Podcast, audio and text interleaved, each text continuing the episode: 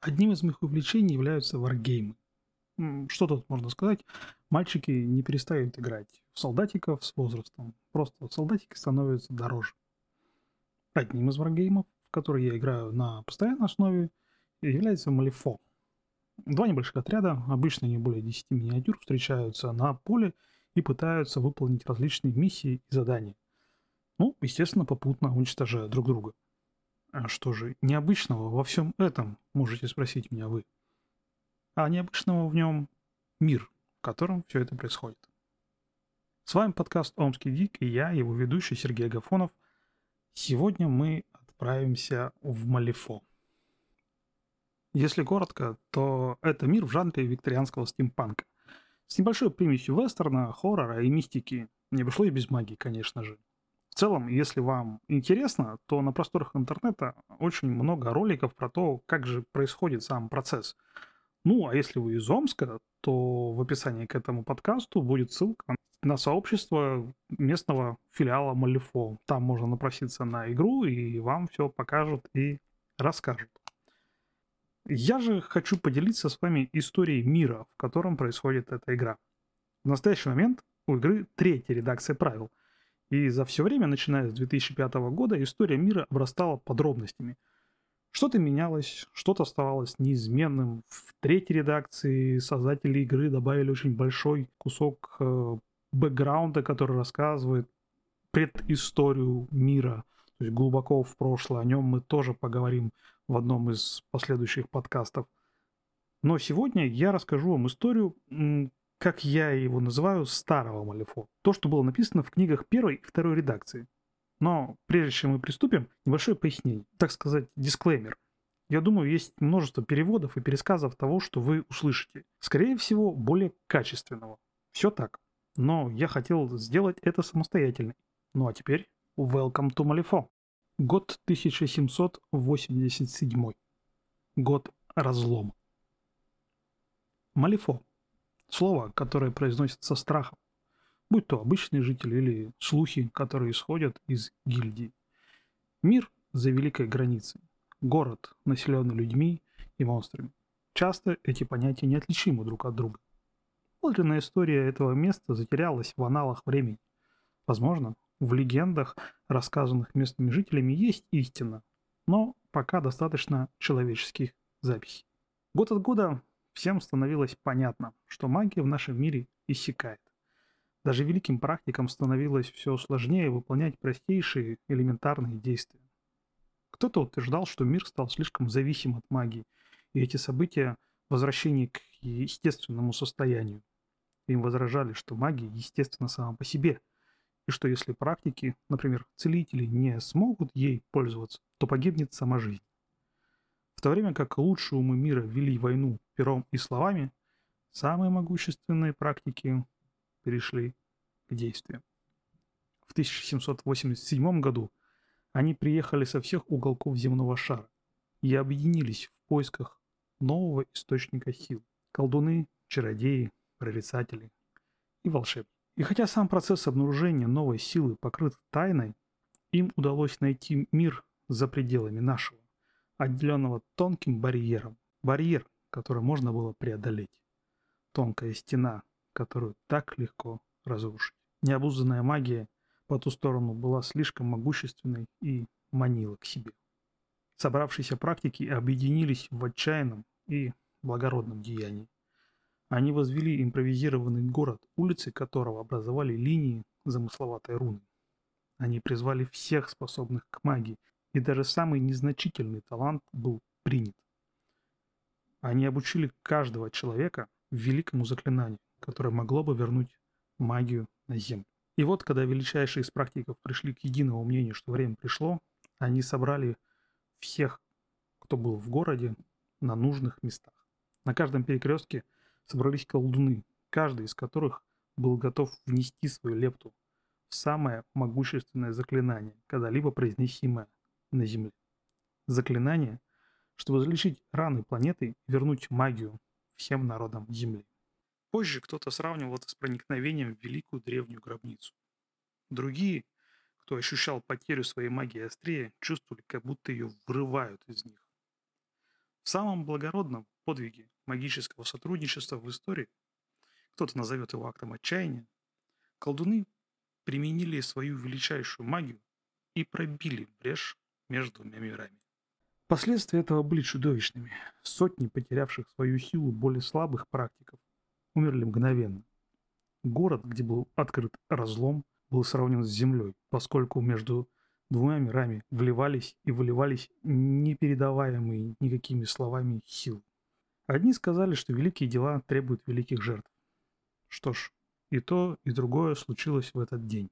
Позже это назвали разломом великой границе. Рваная дыра, вырванная из реальности. Настолько огромная, что сквозь нее мог проплыть пароход. Сквозь эту дыру, на расстоянии вытянутой руки, виднелась еще одна дыра, края которой были зыбкими и неровными. А за ней лежал мир, похожий на наш собственный, но освещенный неизвестным солнцем. А между ними, между этими двумя дырами в пространстве, была пустота. Искривленное отражение нашего мира, окруженное бесконечной ночью. Холодный ветер дул сквозь разлом и доносил запах старой смерти. Решив, что кровь погибших достаточная цена за новый приз, экспедиционные команды были направлены на разведку новой земли. По ту сторону разлома эти отряды обнаружили большой город, очень похожий на города нашего мира, но все же отличного от них. Казалось, что боги перетусовали между собой величайшие столицы в истории. Готические арки находились по соседству с виллами Палладио, минареты Лахора рядом с итальянскими шпилями, грубые кирпичные дымовые трубы фабрик империи под мраморными колоннадами и столбами-вратами Троецарствия, охранявшими колониальные особняки. Однако все, кто пересек разлом в тот день, чувствовали, что мир этот совершенно иной. Воздух был сладким от нектара и сока растений, названия которых были неизвестны человечеству, а в небе вращались странные созвездия. Солнце в полночь светило ярко, но темнело при этом очень быстро. А ночью тени от двух лун играли с разумом людей. На многих зданиях были странные надписи. Какие-то на фасадах, другие на дверях. За две недели обыска города не обнаружили ни одной живой души. Ни следов людей, ни животных. Не было следов битв или трупов, не было разрушений. Казалось, жители просто исчезли. Группе, возглавляемой профессором Мандрагоном из Института Войнича, позволили войти в этот странный новый мир, чтобы изучить символы и знаки, в попытке разобраться, что же произошло. Буквы и символы на стенах и дверных проемах были просто названиями лавок. Торговец, портной, кузнец. Другие знаки вызывали недоумение. Кому нужен хирург смерти? И что такое механическая магия? Не было обнаружено ни одной записи о торговле или традиции, никаких следов, что люди здесь вообще когда-либо жили. Все, что осталось, это молчаливые заброшенные остовы зданий, которые они возвели, чтобы защитить себя. После месяцев исследований стало ясно лишь одно. У города было имя. Малифо. Годы с 1788 по 1796 или с 1 по 9 пост Форис. Исследователи продвигались все дальше, ища ответы на вопросы, но также искали источник магической силы, которая, как они чувствовали, находилась вокруг них.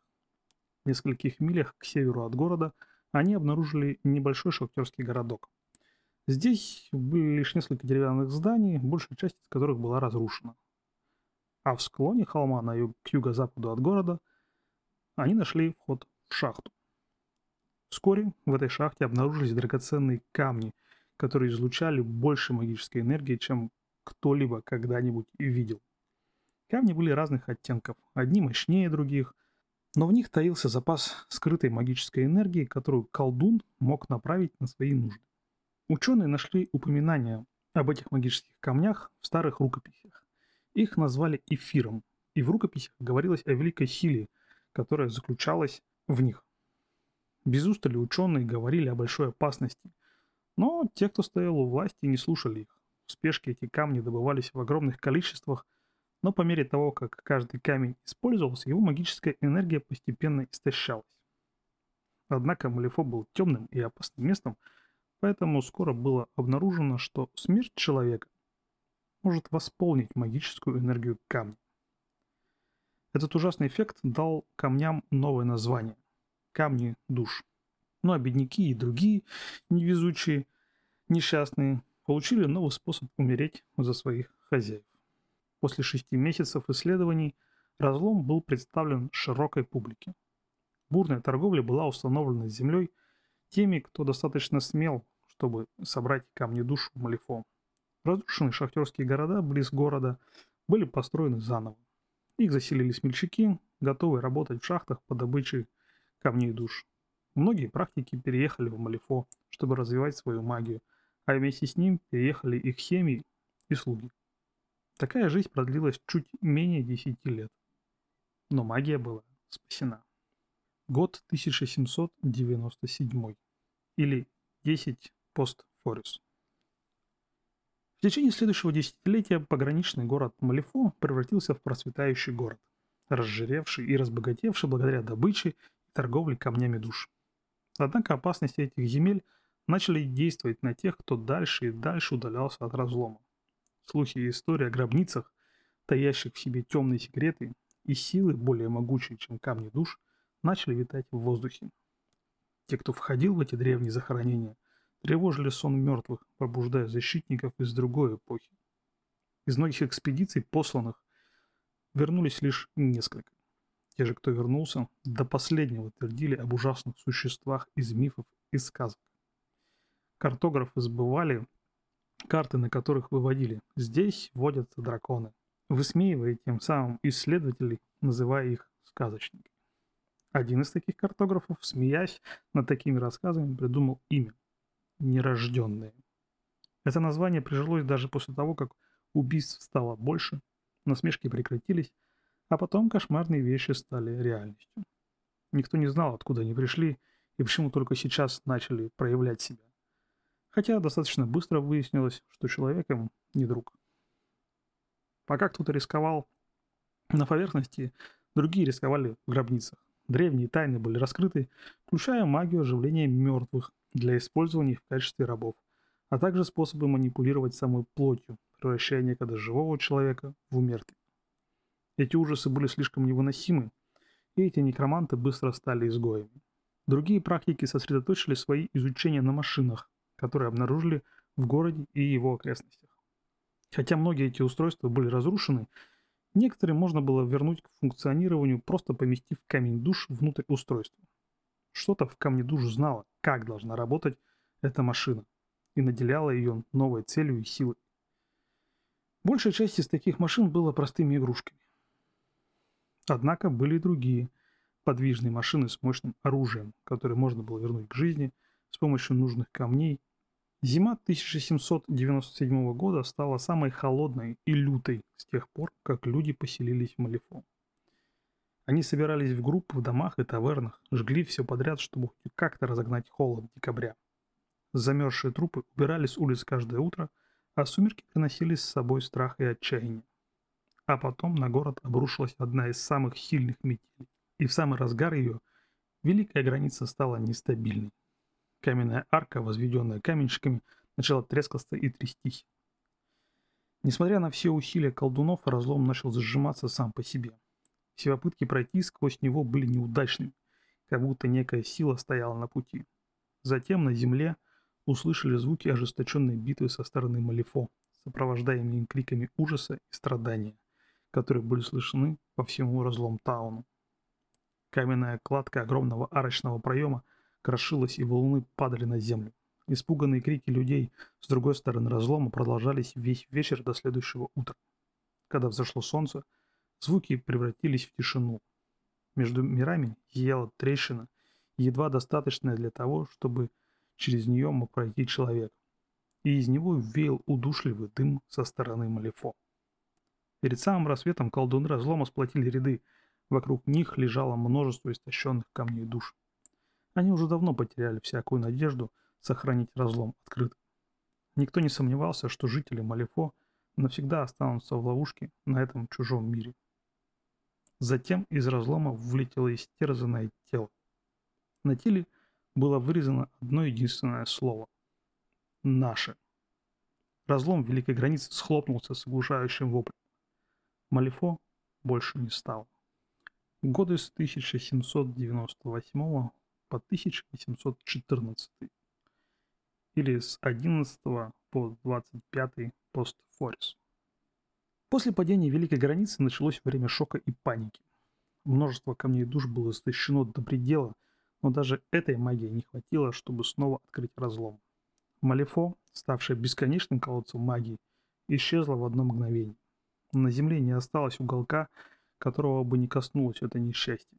Источник камня душ исчез, и одним махом он превратился в редчайший ресурс, который когда-либо был известен человечеству. Но были и те, кто увидел в этом возможность. Камни душ были накоплены, и любое их использование, которое считалось несущественным, было немедленно прекращено. Это включало как общественную работу, так и множество медицинских применений. Правительство начали конфисковать камни душ для использования в национальных интересах. На первый взгляд казалось, что вскоре будут подписаны различные договоры и торговые соглашения, а правительства всего мира предотвратят конфликт, который назревал. Однако переговоры зашли в тупик, дипломаты были высланы, а войска сосредоточились на границах. Линии были проведены, и война за камни душ была неизбежна. Началась война черного пороха. Она велась сталью и порохом, но среди мушкетных рядов и кавалерийских атак практики магии убивали целые взводы солдат или сражались в магических дуэлях друг с другом. Некоторые государства даже использовали грубые механизмы, в то время как другие воскрешали целые армии мертвецов. Когда пыль улеглась, многие границы в мире изменились, но был один явный победитель – гильдия. Это общество безжалостных торговцев, политиков и практиков. Оно железной рукой взяла под контроль камни душ, управляя своего штаба в разлом Тауне. Они приняли закон, запрещающий использование камней душ кому-либо, кроме гильдии. Нарушение этого закона каралось немедленной казнью в присутствии камня душ, разумеется. Поскольку количество заряженных камней душ быстро сокращалось, гильдия ввела меры, чтобы их сила не уменьшалась. Камни душ – пополнялись в больницах, тюрьмах, сумасшедших домах и даже детских приютах. Хотя некоторые изгои активисты считали, что это, жест... это жестоко, гильдия пропагандировала это как необходимый акт консервации. Год 1897 или 110 постфорис. Ровно через столетие после закрытия, некоторые говорят, что минута в минуту, Великая граница снова открылась и соединила Землю и Малифо. Однако, в отличие от первого прорыва, количество жертв и разрушений было относительно небольшим. Внезапное возвращение разлома вызвало панику во всей гильдии, так как они были уверены, что беда, которая постигла Малифо сто лет назад, вот-вот разыграется на Земле. Но этого не произошло. Многотысячный военный контингент был послан для контроля над разломом, но даже спустя месяц вторжение так и не началось. Тогда гильдия позволила послать усиленную экспедиционную группу сквозь разлом.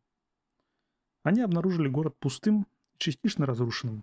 Повсюду были следы сражения, некоторые следы боев выглядели свежими, как будто битва, произошедшая сто лет назад, только что закончилась. Однако, как и сто лет назад, найти никого не удалось, несмотря на то, что в период своего рассвета Малифо был густонаселенным городом. Возвращение Малифо было встречено со смешанными эмоциями. Малифо, как и всегда, олицетворял огромные богатства и возможности, но теперь он также представлял собой новую серьезную опасность. Гильдия действовала быстро, поэтому она взяла под контроль безопасность во всем городе. Впервые за сто лет она получила доступ к запасу камней, и она понимала, что власть и прибыль заключаются в контроле над разломом, а не в изнурительном труде на шахтах. После того, как разлом был защищен, они могли устанавливать свои собственные цены на камни душ, а земным жителям было все равно, что они делают, лишь бы камни продолжали поступать. Гильдия обратилась с призывом к преступникам и изгоям земли. Приходите в Малифо и упорным трудом и удачей купите себе свободу. Или сгниете в тюрьме до конца своих дней. Многие великие державы были не прочь опустошить свои тюрьмы, и приговор жизнью Малифо стал обычным делом во всем мире. Многие несчастные добровольцы были привлечены ярким обещанием начать все сначала, и вскоре вербовочные пункты гильдии стали привычным зрелищем для бедных и угнетенных. Семьи прощались с отцами, которые проходили через эти двери. Большинство из них никогда не вернулось обратно. А еще были враги гильдии, и те, кто просто оказался не в том месте и не в то время, и очнулся в кандалах с больной головой в поезде через разлом. Посреди пустого города жизнь зародилась заново. Гильдия оцепила большую часть города, разделив его на зоны разли- разной степени защиты. Некоторые из них были хорошо защищены и охранялись полицией, другие имели лишь малочисленные патрули. Наиболее опасные, по крайней мере так утверждает гильдия, районы были полностью изолированы. Первые трущобы возникли почти за одну ночь, когда люди устраивались на ночлег так близко к защите гильдии, как только могли. Новые бизнесмены строили сооружения из древесины местных деревьев, а также была обозначена новая строительная зона, которая больше походила на пограничный город, чем на процветающий мегаполис. Естественно, где есть возможность, там есть исключительные люди, готовые встретиться с неизвестным, независимо от опасности. В Малифо хлынул поток суровых, но опытных мужчин и женщин, ищущих власти, сокровищ и приключений. Гильдия предпринимала некоторые усилия, чтобы остановить их, но на самом деле их мало это волновало, лишь бы поставки камней душ не прерывались, и перв- впервые за сто лет магия снова расцвела. Поскольку рабочая сила состояла в основном из социально неблагополучных людей, преступников и радикальных элементов, гильдия создала военное подразделение, чтобы следить за разломом и торговлей камнями душ.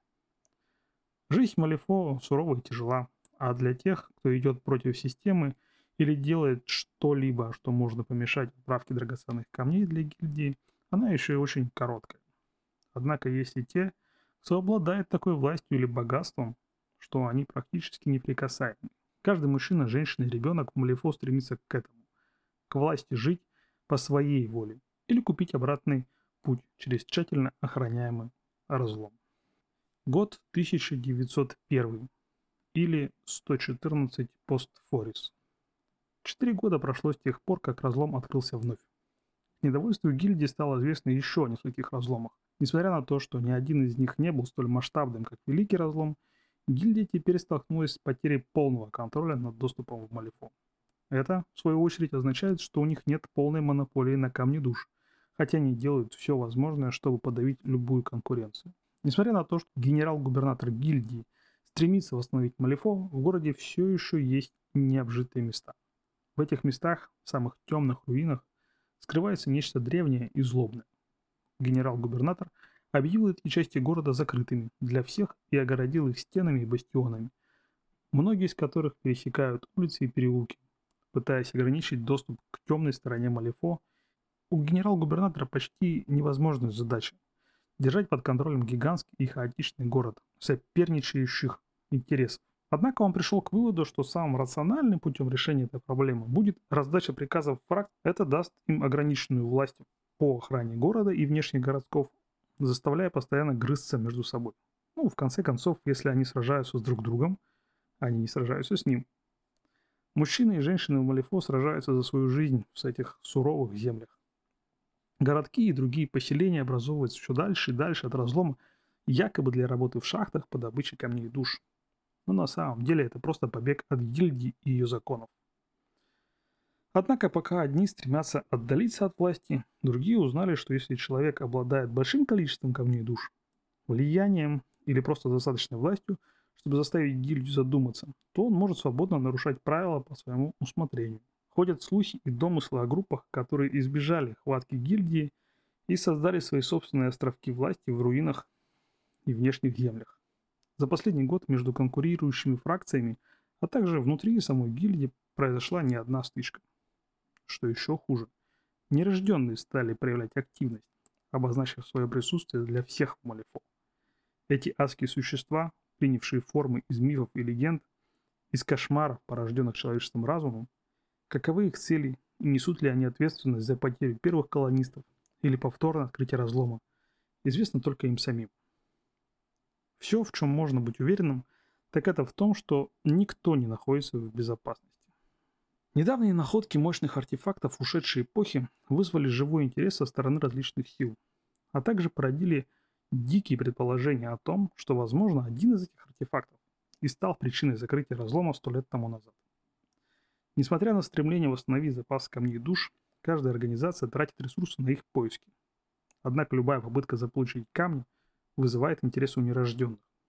И только по-настоящему сильные и очень везучие удерживают контроль над этими камнями достаточно долго.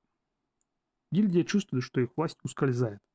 Целые группы людей появляются в Малифо без их ведома и приносят с собой хаос.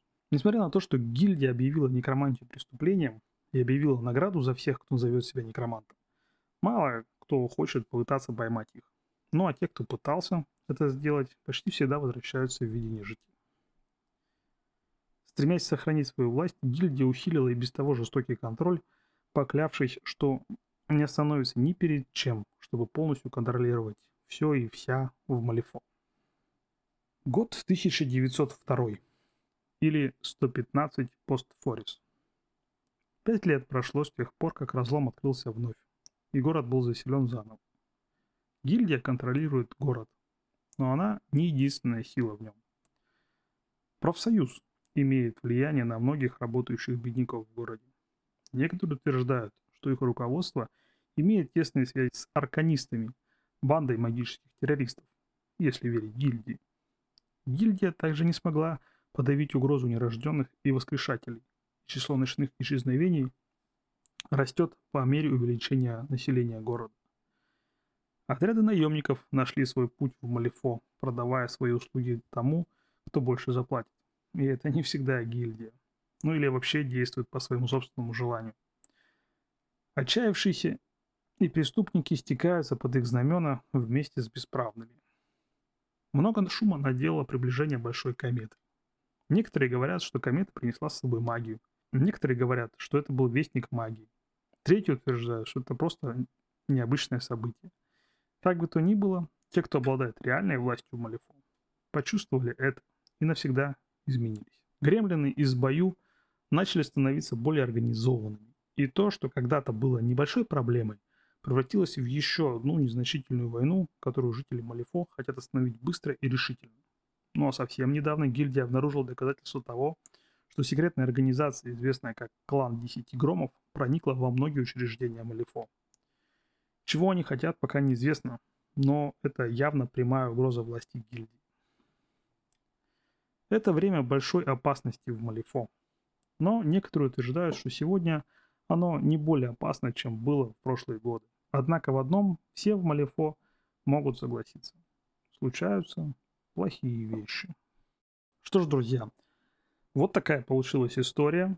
А, надеюсь, вам было интересно и все понятно. Если вас это заинтересовало, то я с большой долей вероятности в ближайшее время сделаю вторую часть, в которой, как и сказал ранее, расскажу о бэкграунде из третьей редакции. Там много всего, и оно еще интересней и полноценней. На этом хочу с вами попрощаться. Спасибо, что дослушали до конца. С вами был Сергей Агафонов и подкаст «Омский Гик». До встречи. Не переключайтесь. Будет интересно.